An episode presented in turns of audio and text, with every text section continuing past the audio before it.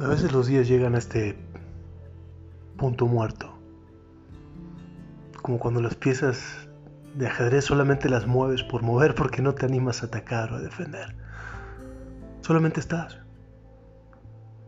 Y pasan algunos minutos. Quizás hasta se te vaya una hora. Es como cuando quedas ensimismado, escuchando el mar o viendo el fuego tratando de, adivinar alguna figura en las nubes. Y en este punto muerto, lo que espero, lo que ansío, es algo de afuera que logre conectar con mi interior. Y ese algo de afuera es una palabra tuya. Quizás escuchar una sonrisa a través del teléfono. A ti. Es lo que estoy esperando para que este día se sacuda un poco y pueda avanzar y pueda llegar al ataque. O la defensa, no importa, pero pase algo extraordinario.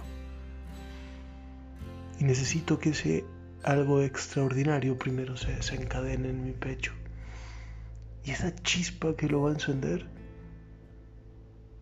sé que es tu voz. O tu mirada o tu sonrisa, porque las piezas ya están dispuestas en el tablero, porque todo está listo para que así suceda. Y te pienso, y te busco, y te ansío. Y no sé si provocarlo con un mensaje o esperar que ese mensaje tuyo me sorprenda, pero ahí estoy, tratando de salir de este punto muerto, porque no estoy dispuesto a regalarle tablas a este juego de ajedrez. Porque no estoy dispuesto a quedarme ensimismado viendo el fuego crepitar o escuchando las olas romper. Y quiero ese poco más. Porque el simple hecho de dedicarte estas palabras me pone una sonrisa en los labios y sé, sé que esta sonrisa te la puedes imaginar simplemente escuchando mi voz. Por eso te, quería agradecer.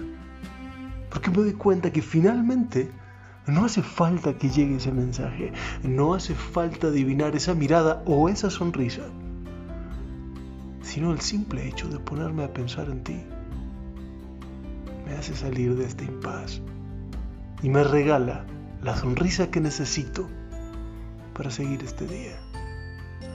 La sonrisa es la mía, que provoca simplemente tu recuerdo.